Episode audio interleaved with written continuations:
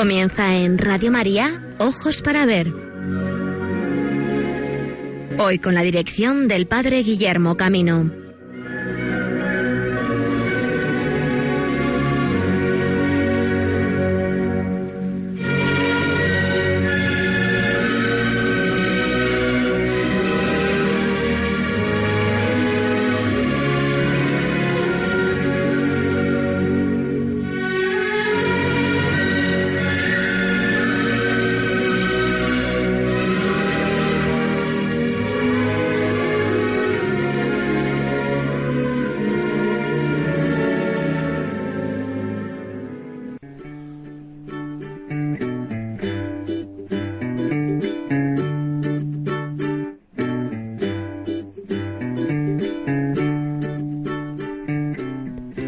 Días, amigos y amigas de Radio María.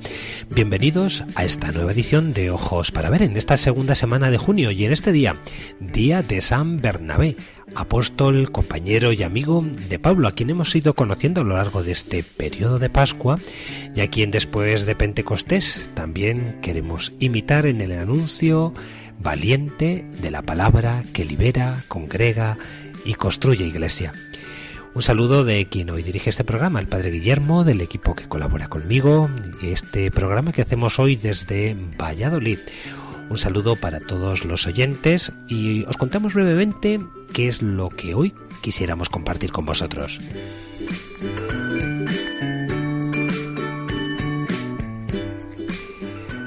Para quienes conocéis nuestro programa, este es un programa de actualidad de el mundo del arte cristiano, donde de un modo especial hacemos un recorrido por las exposiciones que en este momento tenemos en nuestro país y que nos ofrecen una visión cristiana y un mensaje que nos ha de comprender el sentido de la experiencia cristiana hecha arte. Hoy de modo singular vamos a entrar en nuestro programa en la diócesis y ciudad de Málaga porque hasta el próximo 14 de julio podemos seguir disfrutando de la exposición de Pedro de Mena, una exposición conmemorativa del quinto aniversario del Museo Diocesano, el Museo del Palacio Episcopal. Vamos a trasladarnos hasta esta hermosísima ciudad y también invitaros amigos, puesto que un grupillo de amigos vamos a estar por allí un día, que si alguien os queréis unir y recibir la explicación in situ que un grupito de profesores de arte cristiano vamos a ofrecer en esta ciudad, lo podáis hacer. Va a ser justo en la tarde del último día de la exposición, el día 14. Así que quienes por la tarde del 14 de julio nos queréis acompañar, nos vemos a las 6 de la tarde para hacer una visita guiada a esta exposición. Vamos a conocer la figura de Pedro de Mena, porque sin no conocer su obra, sin conocer el trasfondo histórico del autor, su experiencia de vida y su compromiso también, muy vinculado a la Iglesia y a la vida consagrada. Nos vamos a trasladar también a la ciudad de Valladolid para conocer una nueva exposición organizada por el Museo Nacional de Escultura, el Museo de San Gregorio.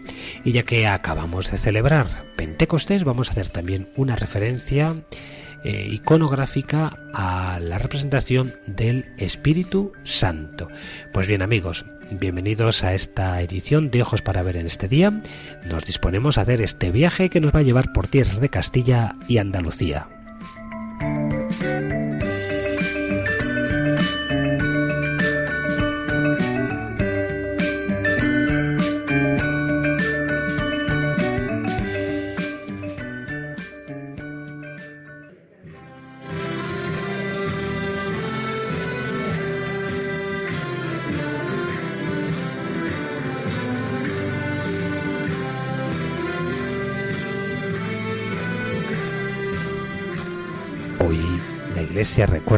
A San Bernabé. Por eso comenzamos en nuestro programa con este himno popular a este santo colaborador de San Pablo.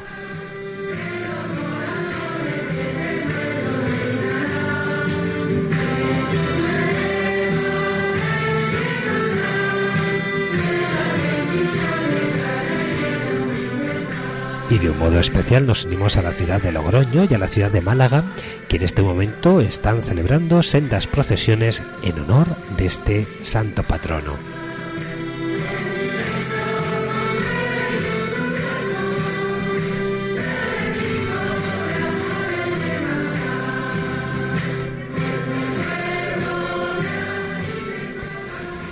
Seguramente todos recordamos algunos detalles de la vida de San Bernabé porque la lectura continuada del libro de los Hechos de los Apóstoles en estas últimas semanas nos ha hecho conocer su colaboración con el apóstol Pablo. Vamos a referirnos a algunos de los hechos más legendarios cuando nos referimos fundamentalmente a su martirio y a la fase final de su vida, porque es quizá lo que desde un punto de vista histórico mejor podemos rastrear en la Edad Media cómo se difundió su figura y cuál es, es la imagen que la iconografía cristiana nos ha dejado este santo. Como sabéis, amigos, Pablo conservó una estima y amistad con Bernabé, pues desde la primera carta a los Corintios lo elogia diciendo que tanto él como Bernabé trabajaban para comer, a fin de no serles gravosos a la comunidad. Las relaciones entre los dos apóstoles fueron buenas y Pablo renovó su amistad con San Marcos, que había sido la causa del contratiempo por el cual, ¿eh? como nos recuerda el libro de los hechos, se había tensionado un poco la relación entre ambos. Esto se confirma también en las epístolas a los colosenses y a la segunda Timoteo. A Timoteo le dice toma Marcos y tráele contigo, pues me es muy útil para este ministerio. Desde que Pablo y Bernabé se separaron, faltan datos sobre la actividad de San Bernabé. Digamos que a partir de este momento la historia empieza a confundir mm, lo que la Sagrada Escritura nos ha transmitido y algunas tradiciones de carácter legendarias. Y así, una leyenda transmitida hasta el siglo V narra su apostolado en Chipre. Esta leyenda dice que murió gloriosamente a mano de los judíos en Salamina, de Siria. Los judíos envidiosos de las conversiones que conseguía Bernabé lo lapidaron y quemaron. Esta tradición tiene un cierto fundamento y es aceptada por buena parte de los agiógrafos. El cuerpo de San Bernabé fue sepultado cerca de Salamina y fue encontrado en el año 488 en tiempos del emperador Zenón. El apóstol tenía sobre el pecho el Evangelio de San Mateo escrito de su propia mano. Posteriormente, su sepultura se trasladó a Macheras, en la isla de Chipre, y allí se venera la mayor parte de sus restos. Porque digo la mayor parte porque el cráneo, por ejemplo, se venera en la iglesia de Santa María di Grado, en Conca di Marini, en Italia, y algunas de las reliquias también más significativas de sus brazos están también en la ciudad de Roma. Se dice que San Bernabé evangelizó la Italia septentrional y especialmente Milán, pero esta es una tradición absolutamente infundada porque San Ambrosio obispo de Milán, declarándose defensor del depósito de la fe de la Iglesia milanesa y nominando a sus predecesores, habla de Dioniso, Eustorgio y Mirocles, pero no menciona para nada a Bernabé. Si San Bernabé hubiese evangelizado Milán, hubiera sido reafirmado por San Ambrosio para confirmar el origen apostólico de esta comunidad. La fiesta de San Bernabé, como sabéis, se celebra en este día, 11 de junio, en el calendario romano, y en la iglesia griega eh, se celebra el 30 de junio, junto a los demás apóstoles y discípulos. A San Bernabé se le ha querido atribuir una cierta actividad literaria, incluso una epístola que lleva su nombre muy creída como auténtica por San Clemente de Alejandría y por Orígenes, pero ya San Jerónimo la consideró apócrifa. También piensa lo mismo San Eusebio de Cesarea. Todos los críticos modernos niegan que Bernabé sea quien escribió esta carta. La doctrina contenida en esta supuesta carta apócrifa sobre el Antiguo Testamento incluso mm, tiene ciertas concesiones al gnosticismo, ¿eh? con lo cual creemos que la autoría está alejada de la realidad y es simplemente un recurso de autoridad, el nominarla así por parte de quienes quisieron mostrar eh, esta cercanía al docetismo cristiano. Todos sabemos que el gnosticismo es una doctrina filosófica de los primeros siglos de la Iglesia, donde mezcla ciertas creencias cristianas con creencias judaicas y orientales. Tertuliano atribuyó a San Bernabé la redacción de la epístola de los hebreos, pero esta tesis tampoco es sostenible. Desde el punto de vista iconográfico, se le ha representado con el Evangelio de San Mateo en la mano, eh, representado una edad avanzada, y por lo tanto con cabellos y barba blancos. También se le ha representado en el momento del martirio por lapidación y en la hoguera. En la iconografía toscana se le representa llevando en su mano una rama de olivo. Es patrón de los Barnabitas, congregación fundada por San Antonio María Zacarías en el siglo XVI. Además de su sepulcro en Maqueras, Chipre, existen reliquias de San Bernabé, como os decía amigos, en Roma, en Conca en Salerno, Pavía, Tongeren, Bélgica. Y en nuestro país goza de una especial eh, veneración su figura en la ciudad de Logroño, pues según una tradición habría obrado un milagro a favor de los más desfavorecidos proveyéndoles alimentos, peces, en este caso del río Ebro. Bueno, pues concluyamos esta primera parte introductoria escuchando otro trocito del himno a San Bernabé.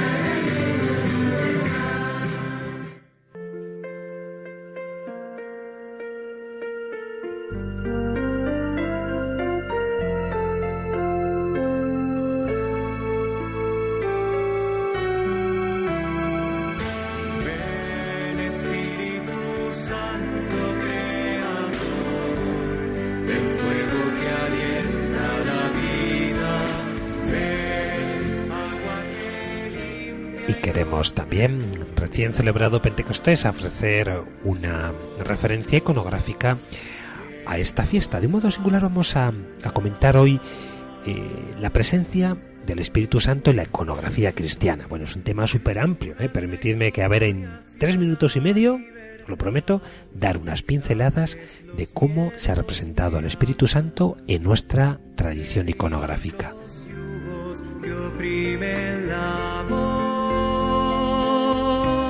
sacudes las cobardías.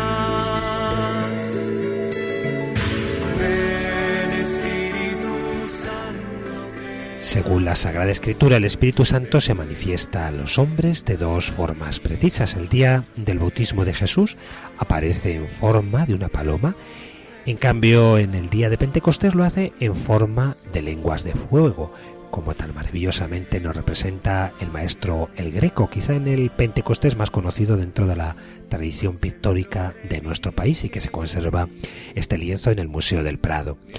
En la historia del arte cristiano están presentes ambas tradiciones y a veces incluso fundidas en una única solución, una paloma de la cual se desprenden lenguas de fuego que se reparten a los apóstoles reunidos. Con todo, la representación más frecuente sigue siendo la de personificar eh, de modo formal al espíritu en la apariencia de una paloma. Desde los albores del cristianismo se le eligió como símbolo de algunas intervenciones de Dios en la existencia humana. Fue, de hecho, el concilio de Nicea, en el año 325, quien permitió que el Espíritu Santo fuese representado en forma de paloma. La tradición artística vincula de modo particular la representación de la paloma al momento del bautismo de Jesús, siguiendo las palabras de San Juan el Bautista. He visto al Espíritu descender del cielo en forma de paloma y posarse sobre él. Con este significado aparece entre las primeras veces como decoración de un sarcófago del siglo V que se conserva en Rávena, la representación de una paloma sobrevolando una cruz y una jarra indica que en virtud del bautismo el difunto ha permitido que la obra de Cristo diese buenos frutos gracias a la acción directa del Espíritu Santo. Entre las numerosas obras maestras que representan la paloma dentro del bautismo de Cristo podemos citar el ejemplo de Piero de Francesca en la National Gallery de Londres o la tela de Verrocchio y Leonardo da Vinci de 1474 conservada en la Galería de los Uffizi de Firenze, en Florencia. La paloma aparece también en las escenas dedicadas a la Anunciación, como los numerosos ejemplos que nos ha dejado el Beato Fray Angélico. También aparece la paloma en la adoración del niño, en la obra de Filippo Lippi, e incluso como bien estamos hoy recordando, en Pentecostés. A menudo la paloma aparecen las representaciones de la Trinidad como la forma de la tercera persona. Esta es la opción, por ejemplo, de Masaccio en el fresco de la iglesia de Santa María Novela de Firenze. La paloma como símbolo del Espíritu Santo puede aparecer también junto al oído de un santo, típicamente en San Gregorio Magno, San Bernardino o Santo Tomás de Aquino, Santa Teresa, como quien les inspira la sabiduría. A veces pueden representarse también varias palomas para indicar una presencia sobreabundante del Espíritu Santo. Este es el caso de las siete eh, que circundan a Cristo en una de las vidrieras más hermosas de la Catedral de Chartres, Francia, la denominada del árbol de Jesé. Decididamente más tardía es la representación del Espíritu Santo en forma de figura humana. Desde el siglo XI y hasta el veto de Benedicto XV, estas humanizaciones de la tercera persona de la Trinidad se aprecian sobre todo en las vidrieras y en los códices miniados. A menudo, como en la ilustración del Salterio de San Luis, la cabeza de la figura humana del espíritu está ornada con una aureola en forma de cruz. Tiene entre las manos la Biblia y la acompaña una paloma como si fuese una suerte de, emblema particular. Cuando se representa al Espíritu Santo de este modo en el seno de la Trinidad, es Él quien puede aparecer más joven que el Padre y el Hijo, o bien sobre todo en el periodo gótico como más viejo que el Hijo, con rasgos más semejantes al Padre. Hay también otras imágenes que se han difundido pero sin el mismo éxito. Una de estas representaciones evoca las palabras de Cristo en el patio del templo de Jerusalén, cuando dijo El que cree en mí, que beba, lo dice la Escritura, de sus entrañas brotarán ríos de agua viva. Y esta clara alusión al Espíritu Santo indujo durante cierto tiempo a representarlo como agua vertida en varios recipientes por una mujer que lleva una jarra en la mano. No obstante, esta imagen, demasiado similar a las generadas por el paganismo, que diviniza las fuentes, fue abandonada rápidamente. Igualmente desafortunada ha sido la identificación del Espíritu Santo bajo la forma de ampollas o de pequeños recipientes de aceite para recordar la unción de reyes y profetas en el Antiguo Testamento.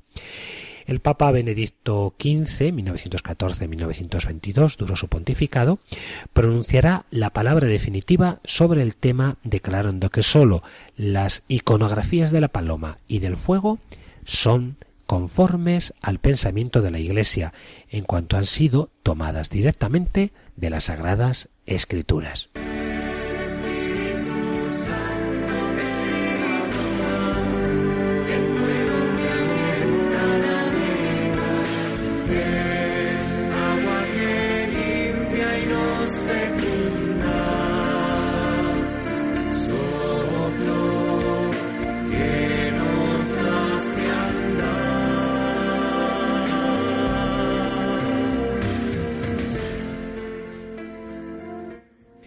Seguimos amigos en Radio Marías, este programa Ojos para Ver os está acercando la actualidad de la iconografía cristiana en nuestro país. Hemos enunciado en el sumario de nuestro programa nuestra intención de daros a conocer en este momento la exposición Pedro de Mena, Granatensis Malaque, que en el Palacio Episcopal nos espera hasta el próximo 14 de julio.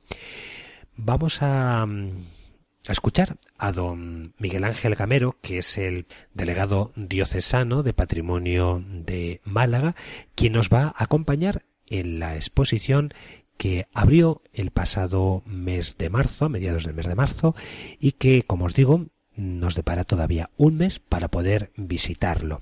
Seguimos, pues, la explicación que a través de Radio Televisión de Andalucía nos ofrece don Miguel Ángel Gamero, quien expuso este tema el pasado 19 de mayo.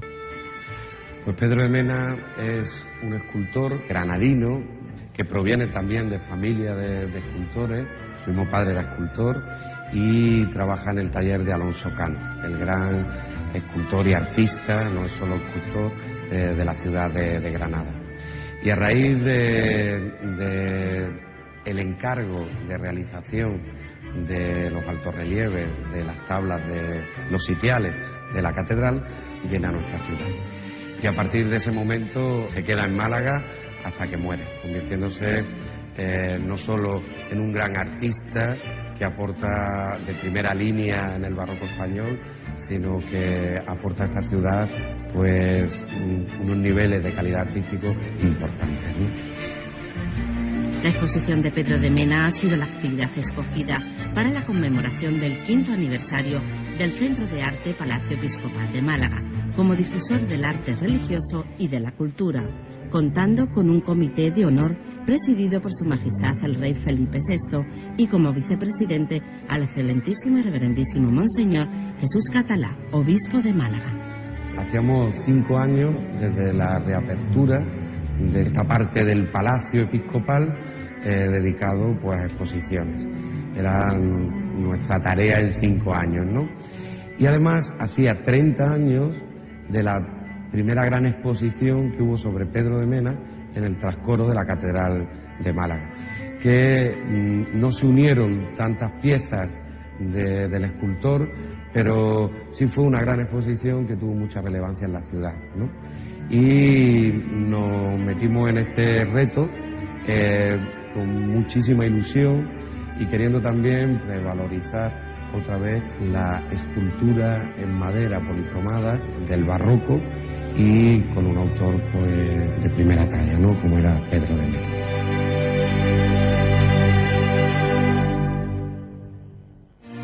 La exposición recorre la principal obra escultórica de Pedro de Mena, llegadas del ámbito nacional e internacional, por lo que se convierte en la mayor muestra monográfica dedicada a este escultor.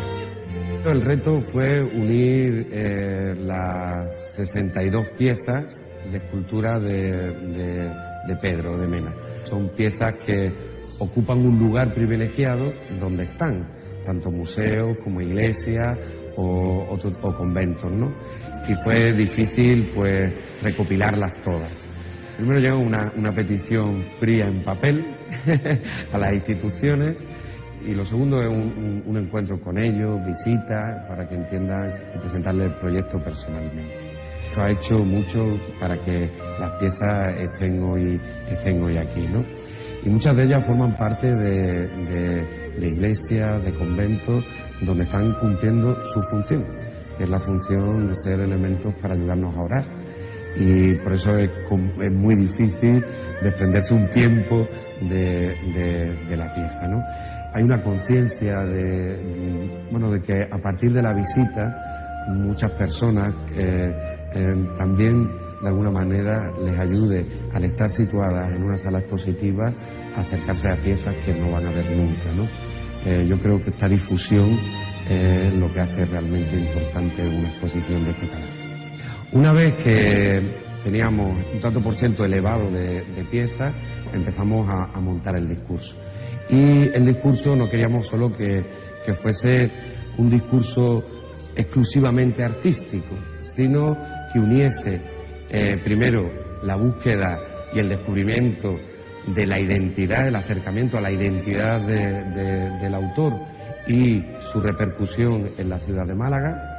Y luego, en realidad, comienza un, discurso especialmente eh, espiritual y que ayuda también a todo aquel visitante a descubrir pues lo fundamental, los rasgos fundamentales de nuestra fe. El interés de esta muestra se fundamenta en tres argumentos.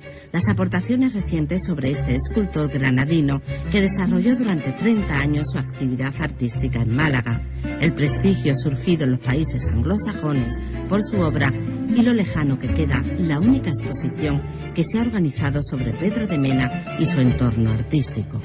En Brujas eh, hay una exposición sobre el barroco del 17, donde hay algunas piezas de Pedro de Mena, y como no podía ser de otra manera, en, la ciudad de Granada, su ciudad de origen, y también aparecen pues una representación de aquella de aquel periodo de Pedro de Mena junto a Alonso Cano eh, trabajando, trabajando en Granada. La muestra mantiene un planteamiento museístico que repasa las diferentes devociones del escultor, acercándose a su identidad, a su mejor amigo y protector y elementos centrales de su temática iconográfica. Mena supo plasmar en madera los sentimientos humanos.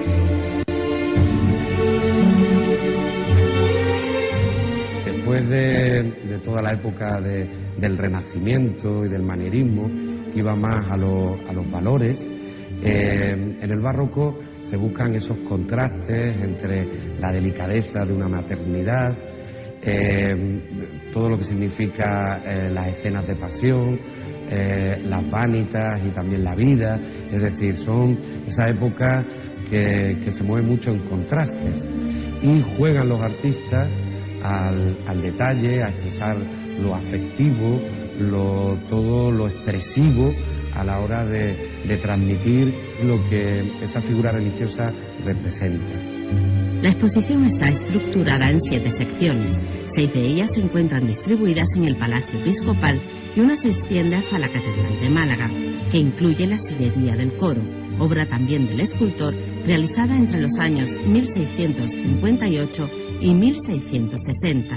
El coro ya estaba, ya había comenzado, ya se había hecho toda la estructura y ya otros otros artistas habían trabajado en ella y el frontal donde, donde está la sede del coro pues ya estaba realizado. A él le, le encargan una de las tablas y en esta tabla pues él hace una cosa muy innovadora que separa la escultura de la misma tabla y en un mes y poco él por contrato eh, prometía ir entregando al cabildo una de esas tablas. Esto agilizaba mucho eh, la realización del coro, aparte de la calidad artística del propio escultor. Y ya pues todos los laterales, especialmente todos los laterales del coro, son, son de Pedro de Mena.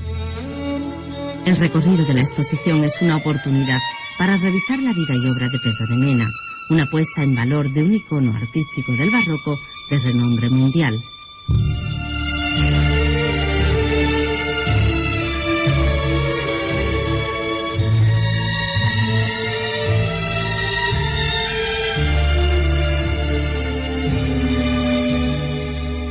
Hay una sala entera dedicada a la Inmaculada Concepción que en época del 17 pues tiene una extensión enorme, un desarrollo enorme iconográfico de lo que significa toda la reflexión teológica, espiritual y también popular que había y que hay en torno a la, a la Inmaculada Concepción, para adentrarnos en la encarnación del Verbo y las escenas pues de maternidad eh, y paternidad.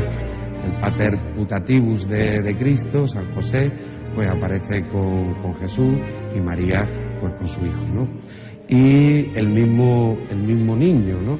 El mismo niño junto con el precursor, con San Juan Niño, para adentrarnos más tarde en, en las escenas de pasión.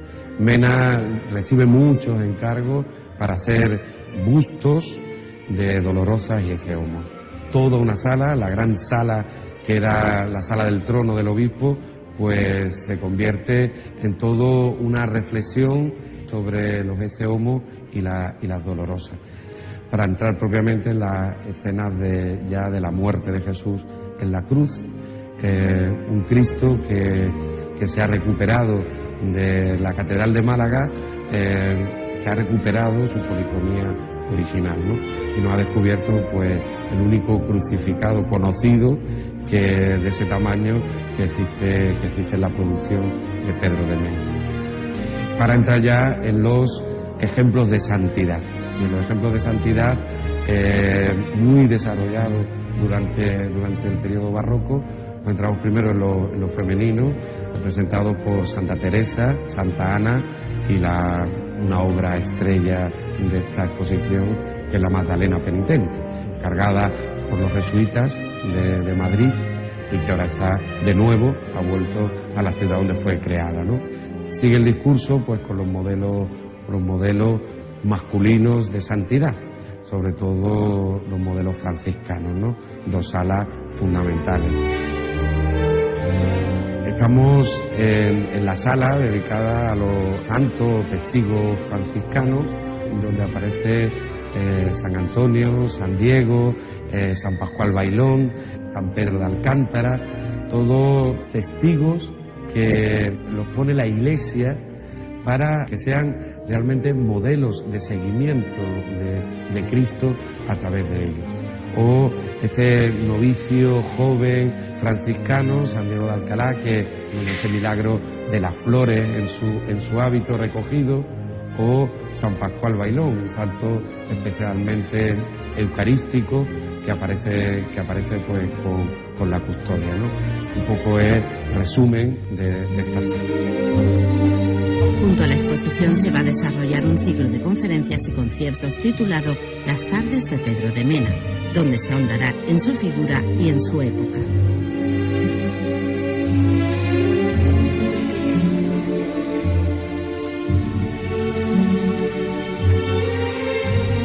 Yo creo que no hay que perderse nada porque va a ser difícil eh, en muchos años volver a reunir todas estas piezas en torno a un mismo autor. Por lo tanto, no me perdería nada.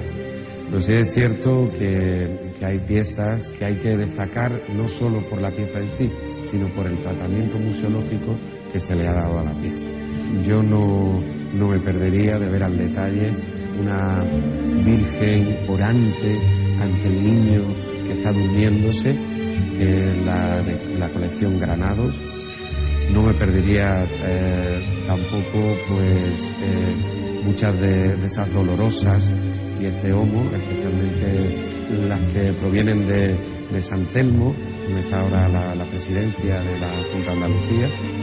Tampoco me perdería, por supuesto, el crucificado, es totalmente nuevo, eh, de la Catedral de Málaga, la Magdalena Penitente por todo la delicadeza a la hora de ubicarla en el, discurso y, toda la sala dedicada a San Francisco de Asís.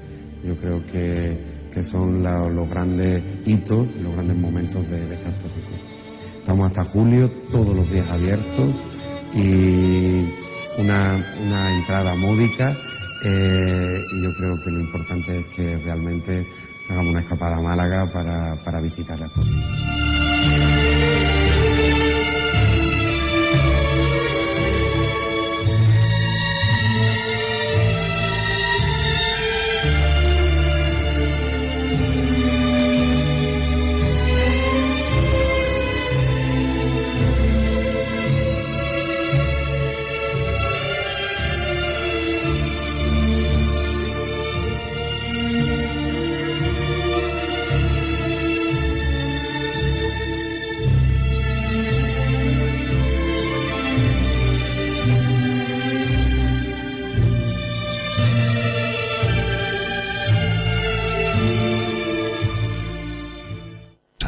Don Miguel Ángel Gamero, recuerdo que esta exposición mm, consta de dos sedes, en Málaga, el Palacio Episcopal y la Catedral.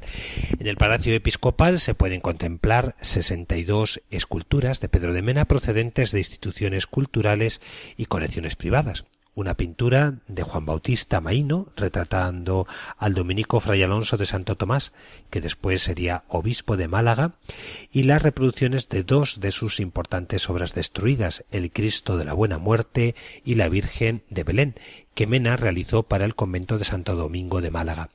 En la catedral, la segunda sede, la sillería de coro, en la que Pedro de Mena hizo inicialmente 40 altos relieves entre mil 658 y 1660, y años después añadió dos más, San Blas y San Julián, por encargo de Fray Alonso de Santo Tomás, siendo ya este obispo de Málaga. Un total de 104 esculturas de Pedro de Mena configuran ambas sedes. Esta exposición da a conocer la policromía original de varias esculturas que habían sido tapadas por numerosas intervenciones y repintes realizados a lo largo del siglo XIX. Con los trabajos realizados de conservación y restauración se ha demostrado que Pedro de Mena no policromaba sus esculturas con colores lisos en las túnicas de la Virgen y de los Santos ni en el manto de San José, como se suele comentar habitualmente en algunos manuales.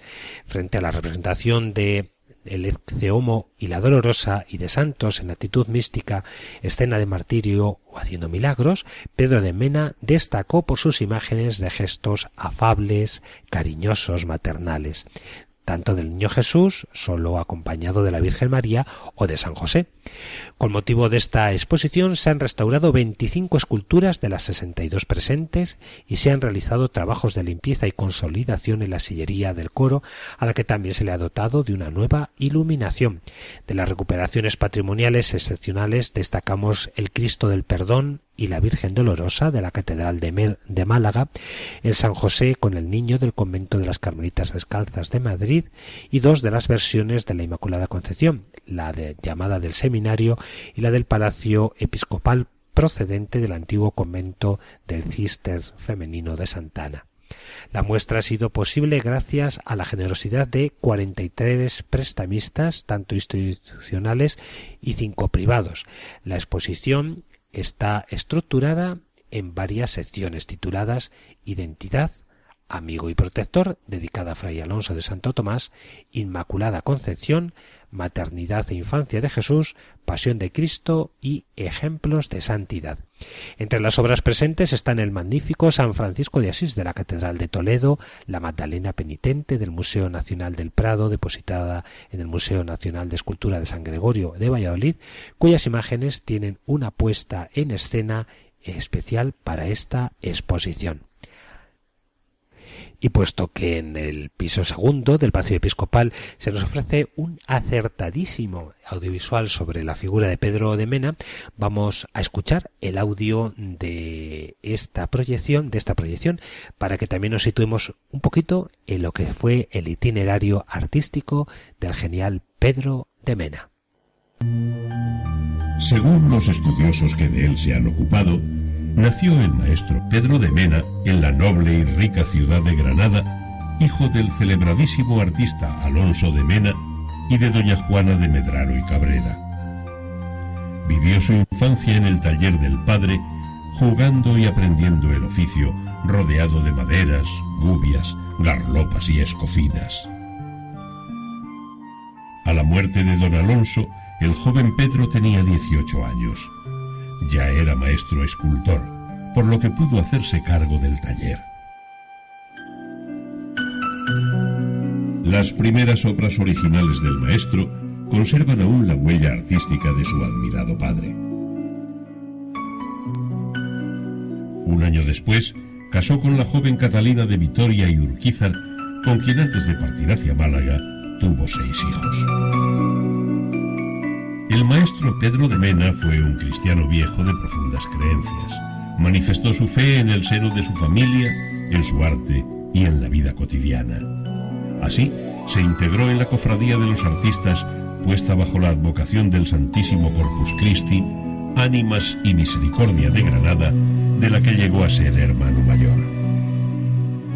A los 50 años, ya en Málaga, fue designado oficial del Santo Oficio de la Inquisición. Pero lo que más ha impresionado siempre de él es que pidió ser enterrado entre las dos puertas de la iglesia del monasterio de Santa Ana, donde profesaron sus hijas como religiosas, para que su lápida fuera pisada por todos los que entrasen al templo. En el año de 1652 tuvo lugar un verdadero acontecimiento artístico en Granada. Alonso Cano, el maestro de maestros, ocupó una ración en el cabildo de la catedral. Pedro de Mena púsose a su disposición como discípulo y colaborador, ofreciéndole el taller que había heredado de su padre. Al cumplir los 30 años, era ya un artista respetado y valorado en su ciudad natal. Pero la posibilidad de acabar la nueva sillería del coro de la Catedral de Málaga le condujo a trasladarse allí con su familia y su taller.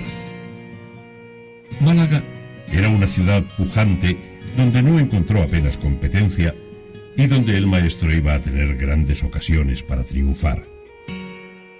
Instalóse en el barrio aledaño a la iglesia mayor, donde el cabildo otorgóle una vivienda como estipulaba el contrato. La sillería del coro de la catedral fue un trabajo excepcional y en ella plasmó una de las más completas y complejas galerías de santos que nunca antes se viera, alcanzando la cima de su arte con figuras como San Lucas, San Marcos, San Ignacio, San Sebastián, San Juan de Dios o San Isidoro.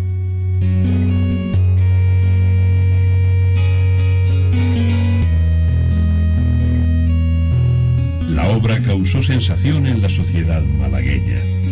Llovieron los encargos y en el taller se vivió una época de trabajo febril. No fueron ajenas al éxito sus dotes como empresario, que no desmerecían de su genio artístico.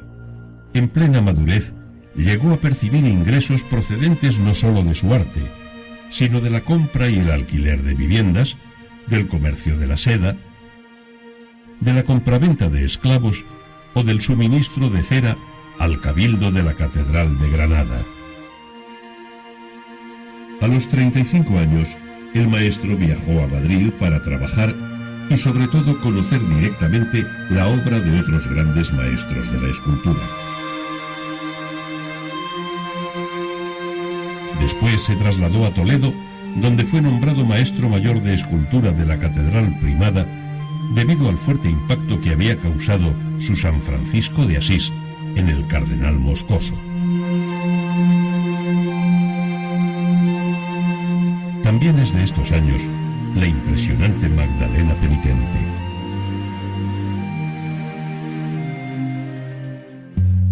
Pero Mena supo actuar con elegancia y maestría una vez más, dejando en Toledo a su representante comercial y retornando a Málaga, donde tenía amigos y clientes, y donde iba a tener ocho hijos más, de los cuales solo vivirían dos. Se recuerdan por su importancia los encargos que procedían de la corona o de su entorno, como la dolorosa y el ex homo de la sala capitular de las Descalzas Reales de Madrid.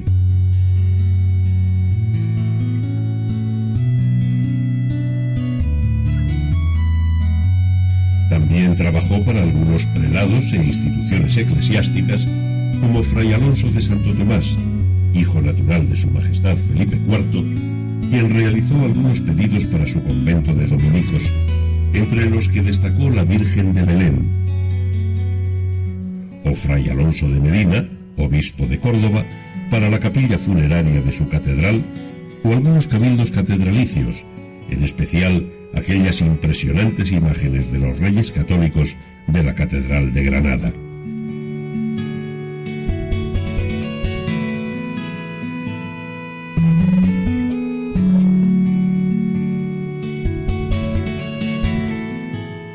A ellos habría que añadir una larga lista de particulares de distinta extracción y procedencia que pagaban a gusto los altísimos precios que éste imponía.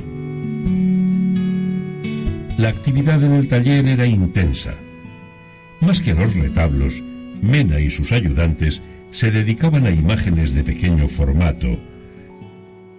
En cambio, un tema común de aquella época, como el de Cristo en la cruz, no fue demasiado tocado por el maestro. A pesar de ello, una de las obras más estremecedoras que salió de su taller fue el Cristo de la Buena Muerte, de portentosa belleza física.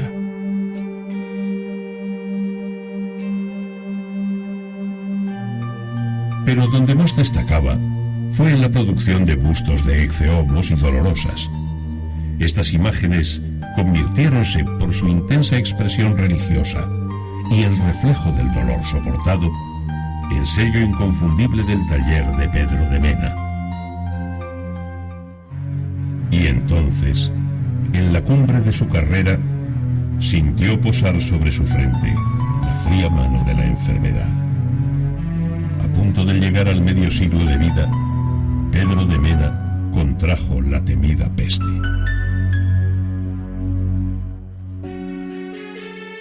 Nadie consiguió explicarse entonces cómo llegó a sanar. Quizá fueron los médicos, quizá los cuidados de la familia, quizá la intercesión de San Juan de Dios como él le gustaba decir. El caso es que salvó la vida, aunque quedó con la salud muy quebrantada.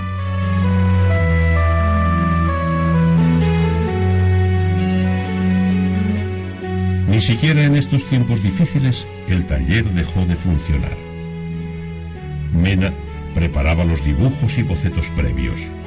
La mayor parte del trabajo de talla corría a cargo de sus discípulos, mientras él seguía de cerca todo cuanto hacían. Finalmente, encargábase de dar los últimos retoques, aquellos donde pudiera dejar la impronta de su calidad.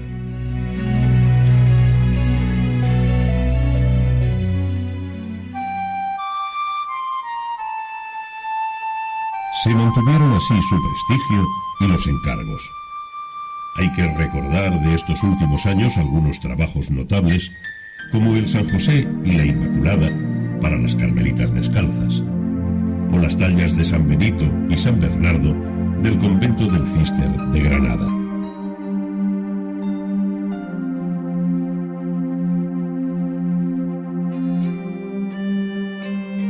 Pasarán aún más siglos y las creaciones del Maestro seguirán causando admiración y devoción. Incluso cuando manos impías las destruyan, se convertirán en mitos como el Cristo de la Buena Muerte, a quien el pueblo llamará por siempre el Cristo de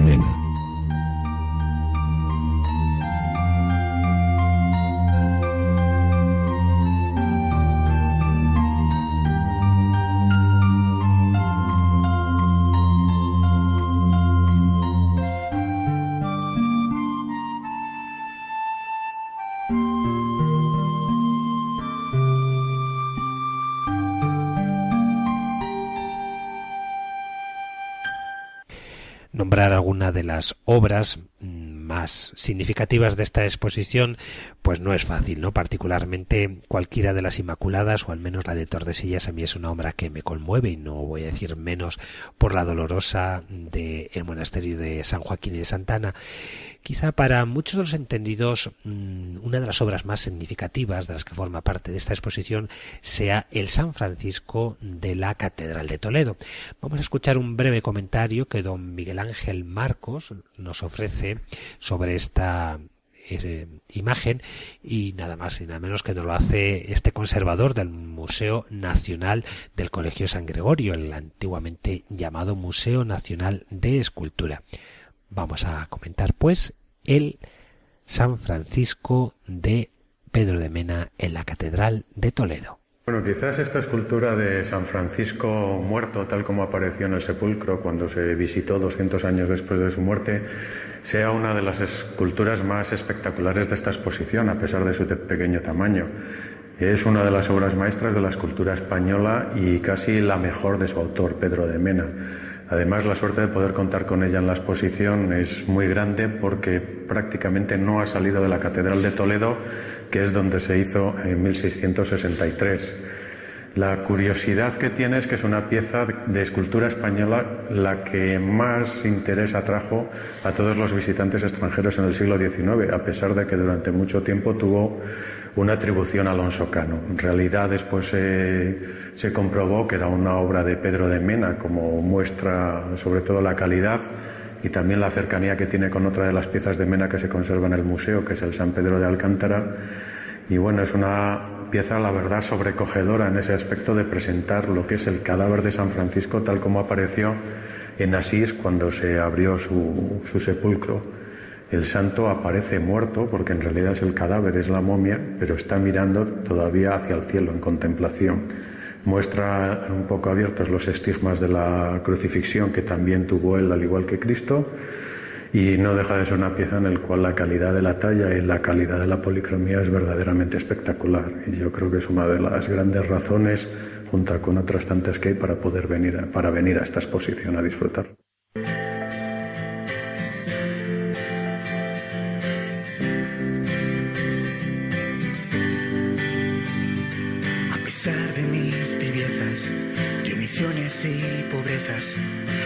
Pesar de que he intentado que no estés en mi cabeza, a pesar de mis torpezas, de juzgar con ligereza, a pesar de que he ignorado tu presencia siempre cerca, a pesar de mis maldades, a pesar de mis chantajes, a pesar de que me busco y de que trato de evitarte, a pesar de falsedades, a pesar de los pesares de mis mentiras que no ocultan tus verdades. Solo quiero expresarte. Nunca quiero alejarme. Sin tu calor,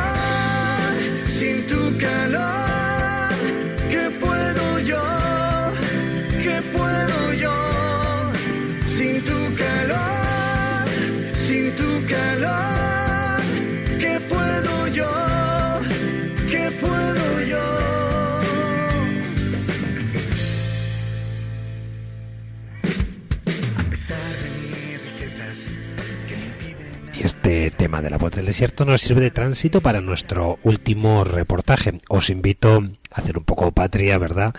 Y venir a Valladolid para conocer esta nueva exposición que desde la semana pasada se viene presentando en el Museo Nacional de Escultura, el Museo de San Gregorio, y que lleva como título Almacén. Mm, La exposición responde a una pregunta que seguramente muchas personas han formulado. ¿Qué tesoros esconden los almacenes de los museos? Como son esas piezas inéditas que no se sirven por falta de espacio o de encaje en el discurso de una exposición. Para desvelar esta respuesta dedica el Museo Nacional de Escultura la muestra Almacén el lugar de los invisibles, en la que reúne mezcladas entre sí sin criterios de épocas, autores y contextos una selección de obras talladas entre los siglos XII y XVIII, conservadas en el depósito de este museo y que nunca han sido mostradas al público más que los espacios devocionales para los que fueron concebidas. Y así, en la sede del Museo del Palacio de Villena han recalado 300 tallas y objetos artísticos, la mayoría de autoría anónima y procedencia desconocida, llegadas de los sótanos del Colegio de San Gregorio. El enigma que las rodea individualmente se diluye en el conjunto al ser colocadas junto a otras en calidad de piezas secundarias náufragas de la historia, supervivientes de guerras, espolios, ventas fraudulentas y procesos desamortizadores hasta ayer invisibles para el visitante.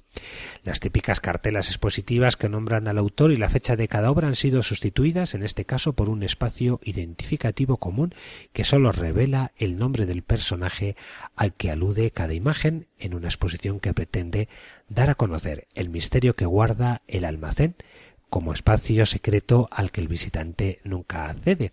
Así lo explicaba doña María Bolaños, directora del Museo Nacional de Escultura.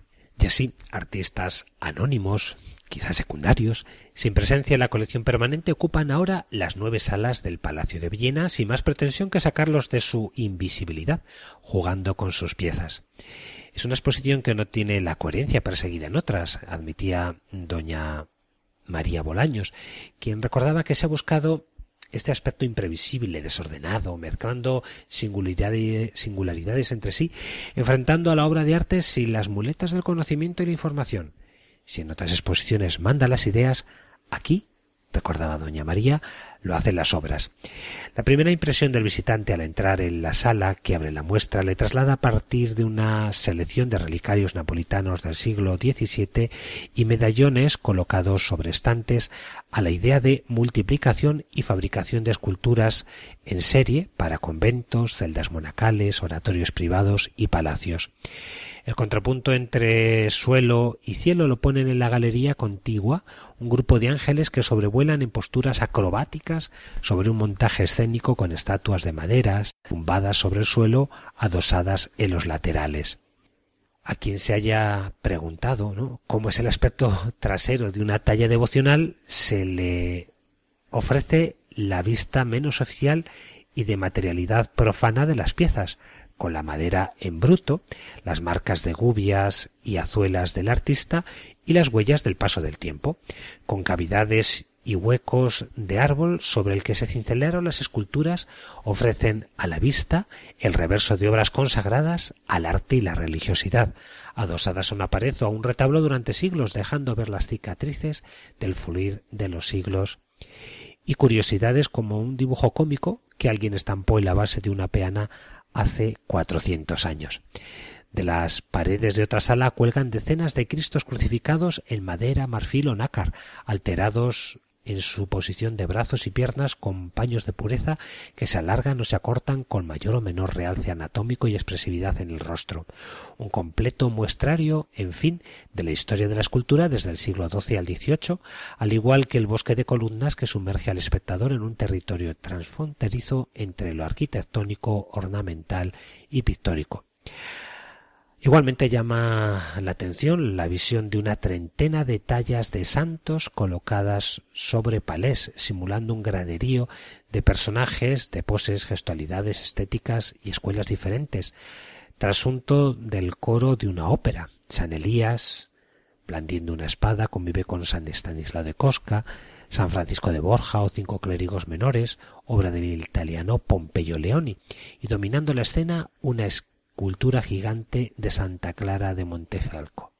Frente a este abigarramiento de personajes, en la pared opuesta se han colocado esculturas individuales con una historia curiosa tras ella, como la de la Magdalena, que en su día perteneció a un embajador japonés de la época franquista y se libró de viajar a su colección privada en Nagasaki, permaneciendo para los restos guardada en el almacén del Colegio de San Gregorio. Y bien amigos, hasta aquí ha llegado nuestro tiempo de programa. Ojos para ver, nos vemos en la segunda semana del mes de julio. Muy buenos días a todos y feliz mes del corazón de Jesús, mes de junio.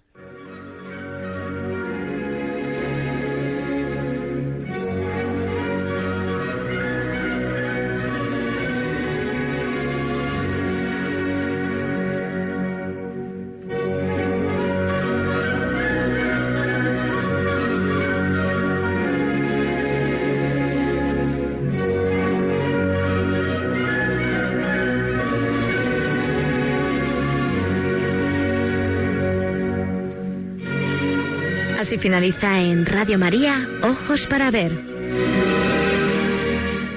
Hoy con la dirección del Padre Guillermo Camino.